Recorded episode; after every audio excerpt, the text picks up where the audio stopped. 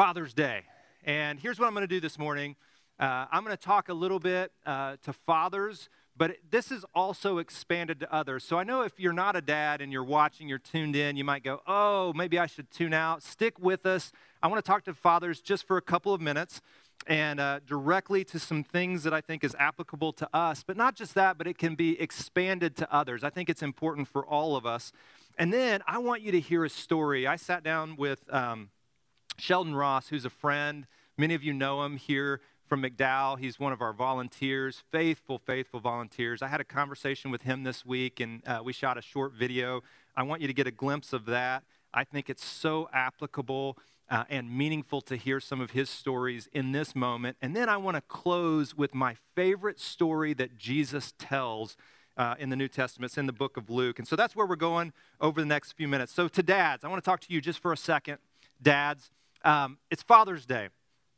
And if you're like me, Father's Day creates uh, a number of emotions within you.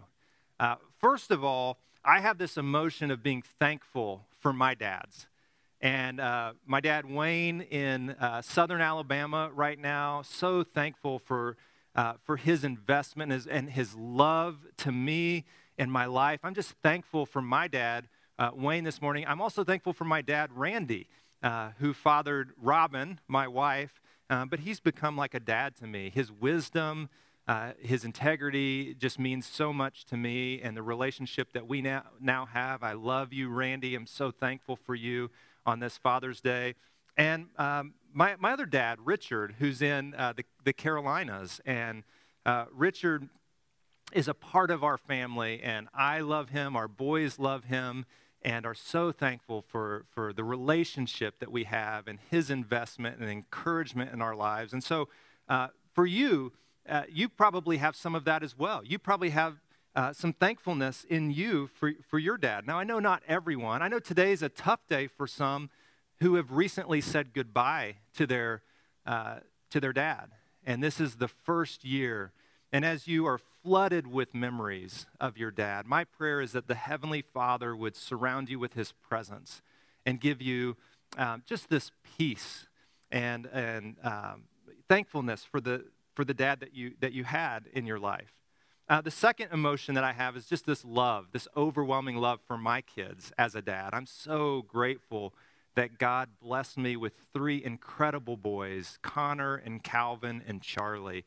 And I can't even express how much love that I have for them. And when I wake up today, I just have this pride in my children and just so grateful that God um, saw fit that I got to be a part of their lives and uh, that I get to walk and journey with them through life. So I love you, boys, Connor and Calvin and Charlie. I'm so thankful for you three. And then the other emotion that hits me, and this one's the difficult one. And I think this is true for moms on Mother's Day, for dads on Father's Day. And um, I have this emotion that um, of some regret and failure. And uh, I have moments where I'm, I'm overcome with this feeling of just inadequacy and that I've, I've messed up and that uh, it's too late, you know, as, as a dad. And I have these desires that I wish I would have done this or I want to do this, but I don't know if I have the time. And that's a part of what goes on in, in my mind and my heart today. And here's, here's a couple things that, I, that I, I think are important for me, that I think God wants to speak into my life, but I also think are important for you, wherever you are in your journey uh, the first one is this that the expressed love of a father, and, and by that I mean the expressed, um, both spoken but also lived, the expressed love of a father for his children will have far greater impact than any shortcomings or imperfections that he has. Now, isn't that good news for us? That God's grace covers the imperfections, and that when we choose to love and express that love, both verbally and in the ways that we enter into relationship with our, our boys and, and daughters throughout life, that that express love will have so much more impact in the lives of our, of our children than any of the imperfections or the shortcomings that we have. And we all have them.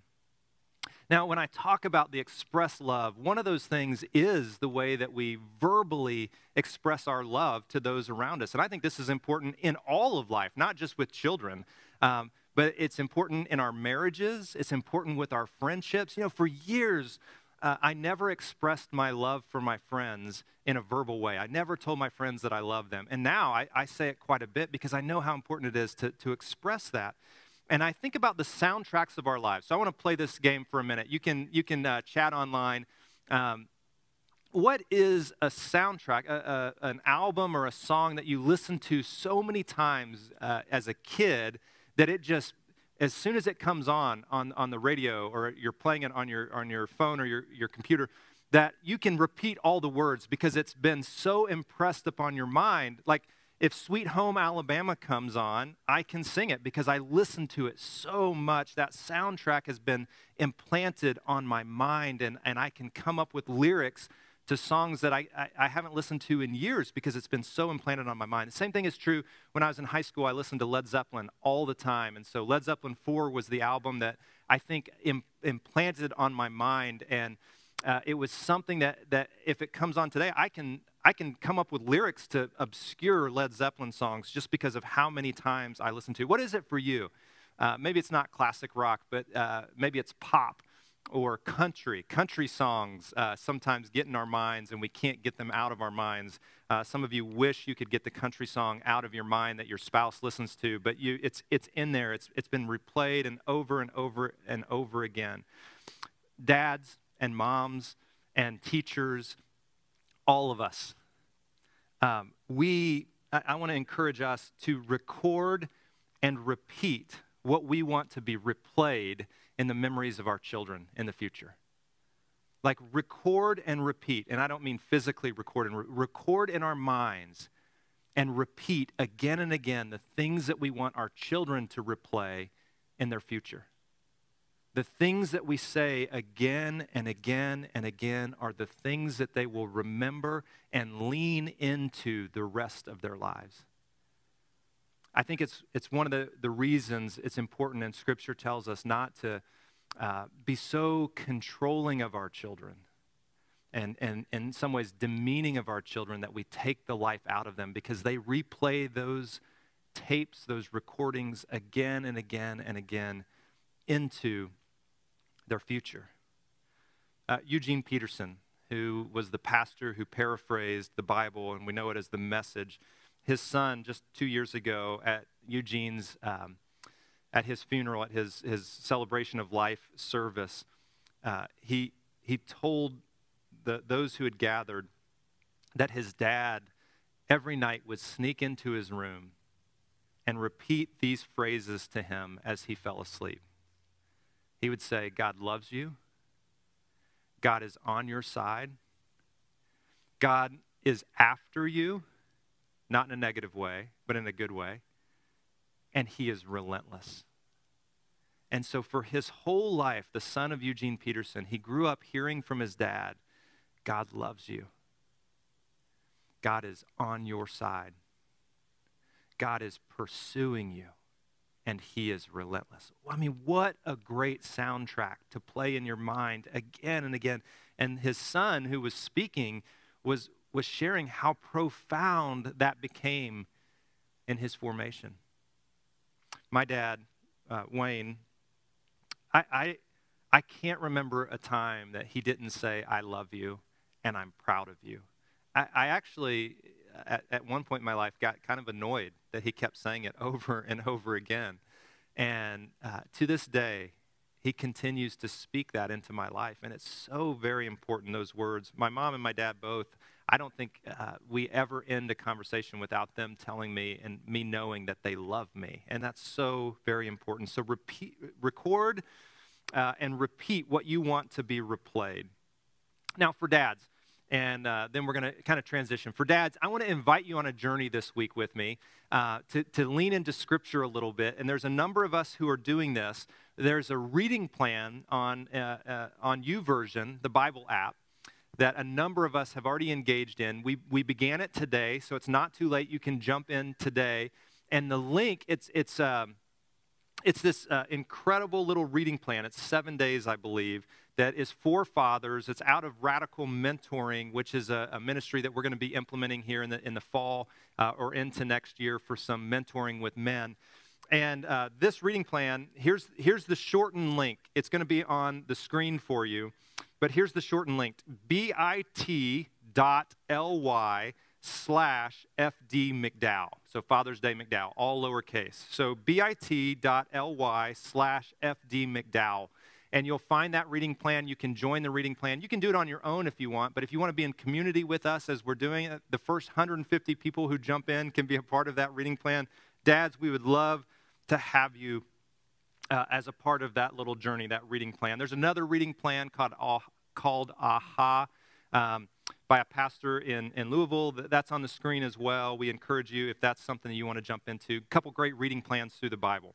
Now, in Ephesians, Paul reminds us of this there is one God and Father of all. There is one God. Think about this in today's world that is so divided and so many different things going on uh, Paul reminds that early church who lived in a very uh, divided culture, he reminded them there is one God and Father of, he didn't say some, there is one God and Father of all who is over all and in all and living through all. So very important. Last week we talked about justice. And one of the, the primary challenges to justice is that we don't see God's image in one another we set aside the image of God, which is implanted on every human being. We, we, we ignore the image of God, and sometimes we set aside or we marginalize or we, uh, we kind of keep at bay certain people or groups that we don't think uh, belong. And what Paul reminds us is there is one God and Father of all who's over all, in all, and living through all. And it's important for us to find that image of God in every person that we encounter that we would, we would see and respect and value the image of God in each person, no matter what perspective they live with. Uh, I have a friend here. He's a friend to so many of you, Sheldon Ross. And uh, Sheldon, uh, what a story, what a life he is living. Uh, I'll, I'll, give you a little uh, picture of, of, some of the things that he gets to do and that he's a part of right now, which is so powerful. But I first met Sheldon here at McDowell, and he, he was hanging out in the lobby, and he, he jumped onto our, our, um, our security team, and his heart is to, to keep people safe and to make sure we as a church, especially our children and the most vulnerable, that, we, that we're keeping them safe and that we're not ignoring or missing anything. And he's so good at watching as people come into the lobby and noticing if people look like they're alone, and he sneaks over and you know, just encourages them and asks them if they need any help and helps them find their way into the church. I'm just so thankful for Sheldon. Well, Sheldon, in his vocational life, does an incredible thing. He's, he's I call it a ministry. He's a first line emergency responder who is actually sent all over the country whenever there's an emergency or a disaster. He's worked with uh, DEMA and, and FEMA to be on the front lines uh, of anything that happens. And so in our state, been on the front lines of so many different pieces, but over the last few months, he's been on the front lines of, of the COVID response uh, in terms of the government, how they're seeing it and watching it and, and, and trying to help uh, lessen the spread. Uh, he's been on the front lines of those conversations. And his faith so impacts the way that he sees and interacts. And then uh, with some of the uh, the protests and some of the, the challenges that came out of some of the protests, uh, Sheldon was once again on the front lines in, in terms of emergency response and, and, and sitting down, having conversations with those who have very different perspectives of whatever it is that's going on, the circumstances that surround the emergency at hand. And Sheldon's heart is to love all people and uh, so I, I, met him in the lobby for the first time, and he's, he's a PK, he's a preacher's kid. And I'm a preacher's kid. And he oftentimes will come and, and as we have time to talk, he'll share stories about his dad with me, which I am so grateful for. His dad has an unbelievable story. And so as we were walking into this moment of Father's Day and with all that's going on, I thought, man, what a, what a great story to share. And so Sheldon and I, I'm so thankful that he would sit down and, and just have a conversation about his dad and the impact of his dad. So I want you to just to, to, to sit back and, and lean into the conversation with Sheldon, with his dad, and the impact and the influence that his dad had on now what he is doing uh, in this world for the good of God's kingdom. This is Sheldon Ross.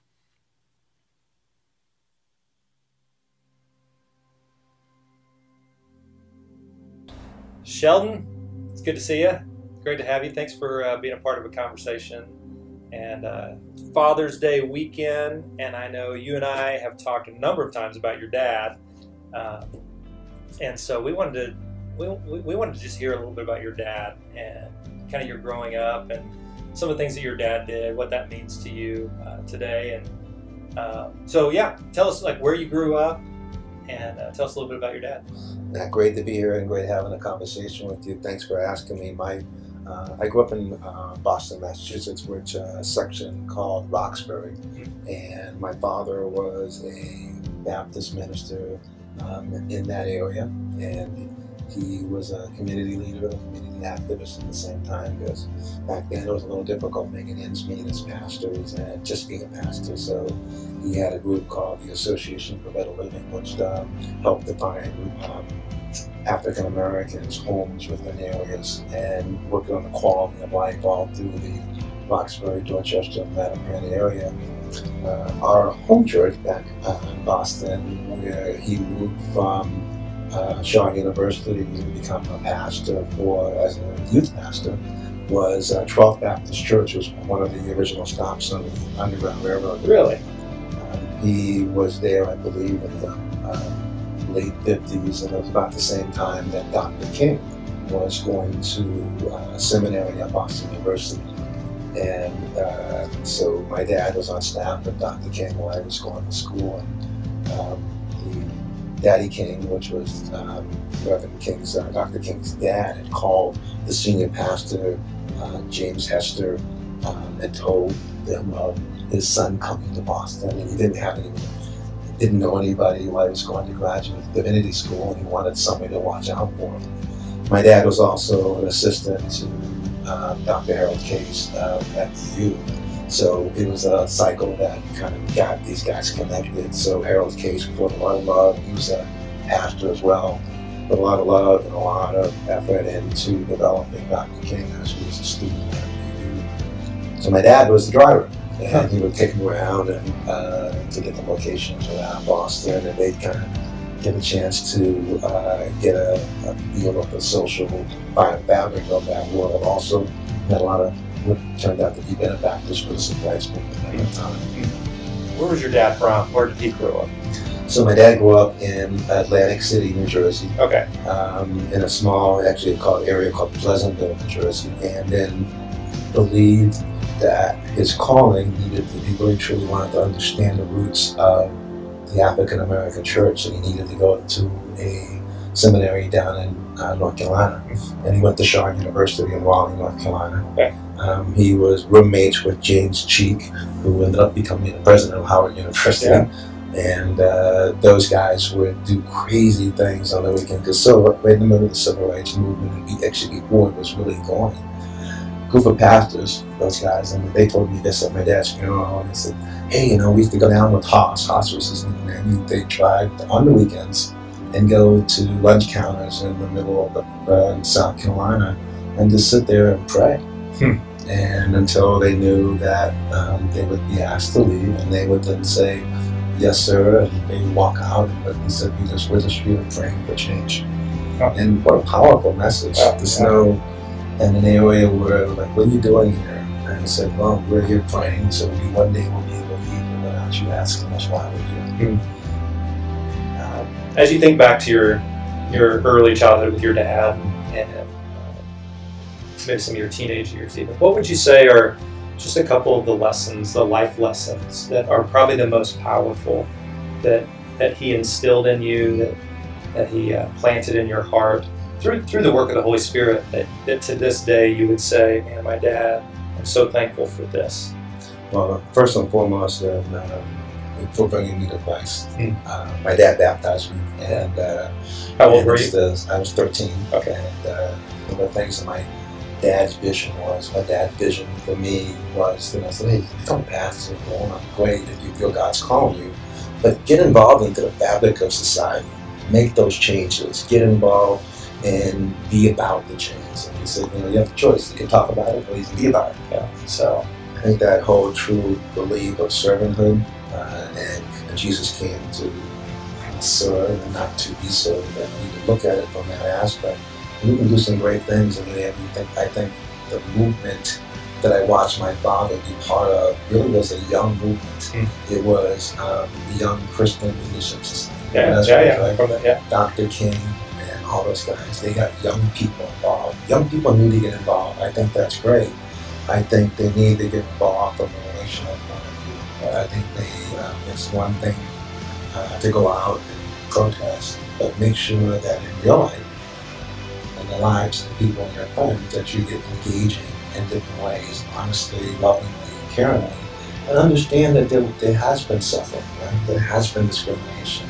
As you said, you can't assume that everybody has had the same experience you've had. You have to listen to stories, yes. which is one thing I appreciate so much. You're every now and then you'll you'll pull me aside and tell me a story about your dad, which is helpful to me just to understand more uh, about another pastor, but also another experience that I haven't had that helps me understand God's goodness and His grace more and more. And, and so some of it's just entering into relationship to hear stories and to ask questions yes. and listen, yes. which changes our perspective of the world. Yes, I think uh, I think that's vital. So so thankful for you, uh, what you do uh, for God's kingdom, which is across all spectrums of your life. I'm also thankful for what you do here at McDowell to help always watch out uh, especially to keep our, our kids safe and to make sure we're, we're uh, diligent and welcoming all people. Uh, very thankful for you, love you, so uh, glad to walk in community with you. So thanks for thanks for sharing with us today. And we'll do the COVID bump. COVID bump. There you go. yeah.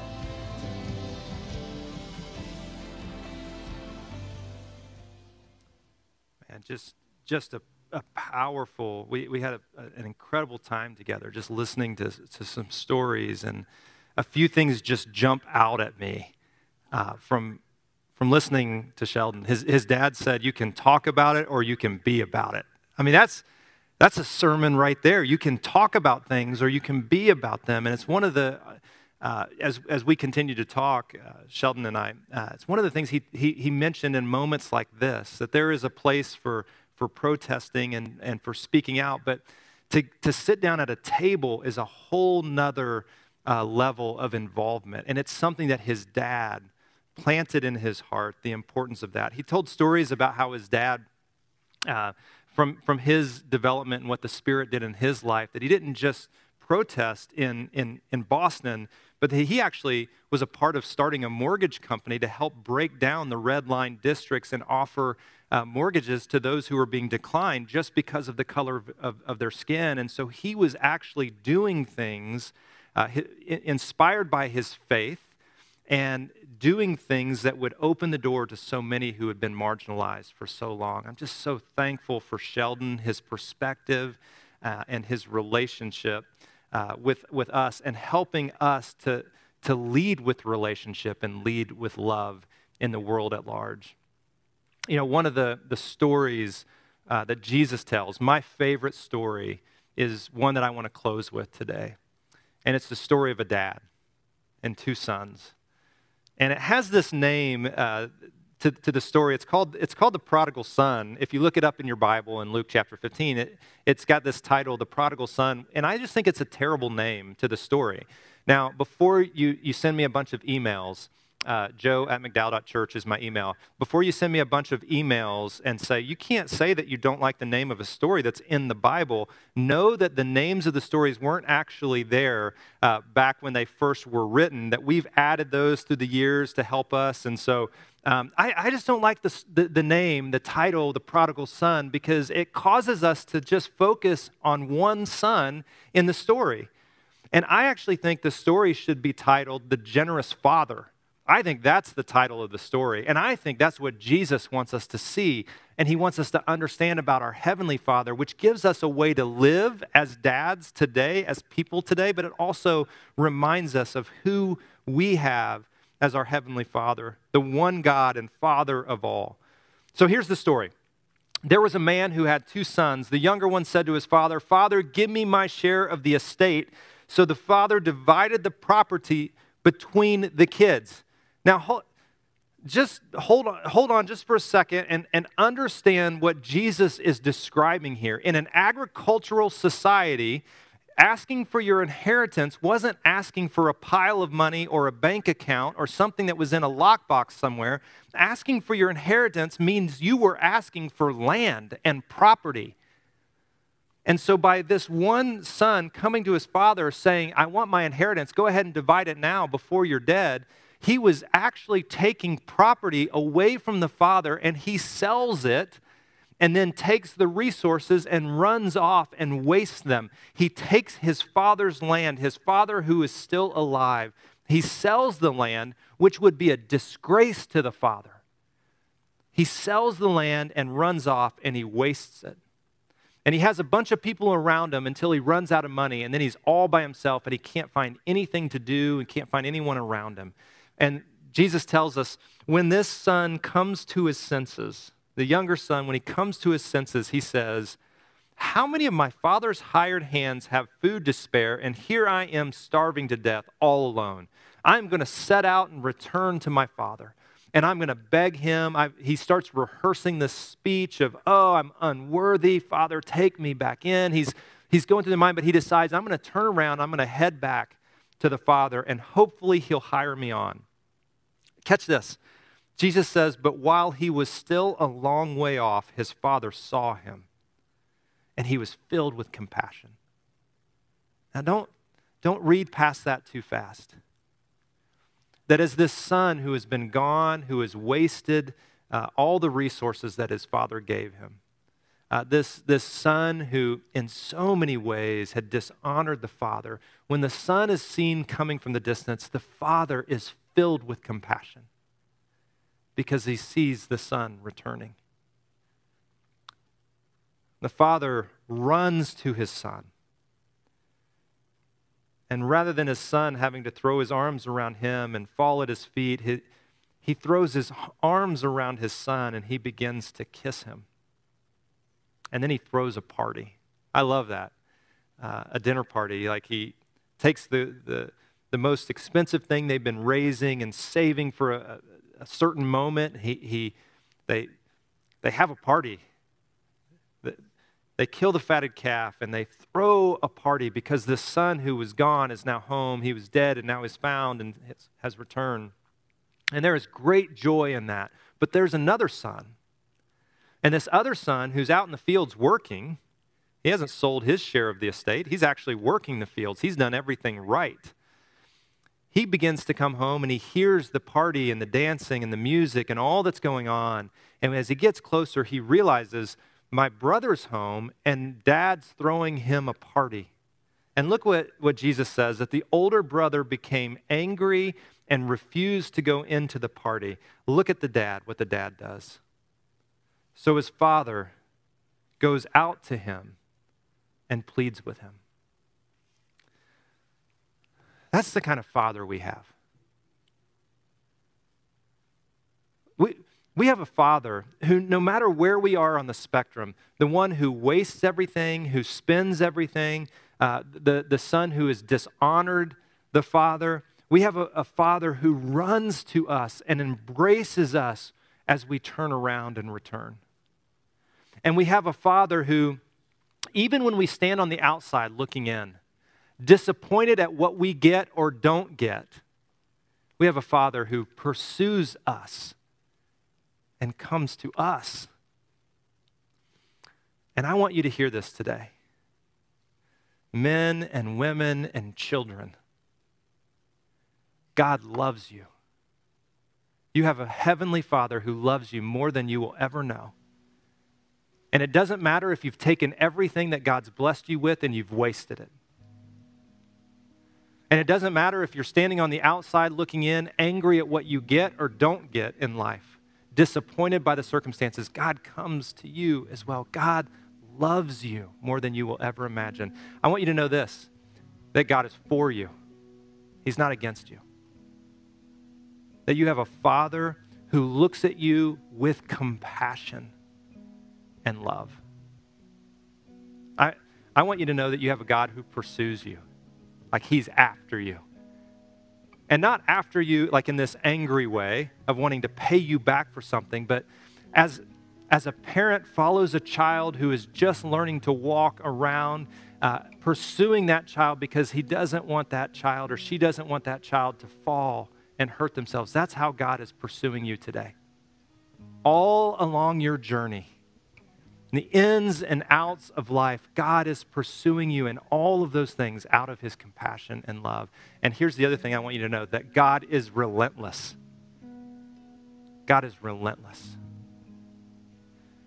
And this morning, I just can't help but think that some of us have, have wandered away. And in some ways, we maybe have wasted what we at one point had. Maybe that's relationally for you. Maybe it's with the gifts that God has given you, the passions. Maybe you've just wasted some things in your life. I can't help but think that some of us feel like we've earned something and yet we haven't received it yet. And so we've been standing on the outside, just, just kind of pouting, angry that God's grace has been so good for other people. And I want you to know that you can run to the Father this morning. And that that Father does not fold his arms and look at you with anger or disappointment, but that Father puts his arms around you and embraces you and kisses you out of his great love. So, Father God, in this moment, there are those of us who have gathered in this digital format that seems so strange who are, are coming to our senses. We're waking up to this reality that, that we've wandered away, maybe that we've squandered something. Uh, we're, we're waking up to the reality that we're, we're standing on the outside, kind of angry about your goodness, thinking we've earned something. And God, you, you, you run to us, you pursue us, you, even in our anger, you are there beside us. So, gather, God, we in this place and gathered online, we repent, which means we simply turn around and run back to you. We pray that you would, you would surround us with your love. Receive us with your grace. God, thank you for loving us even when we feel unlovable. And we pray this in the name of Jesus. Amen.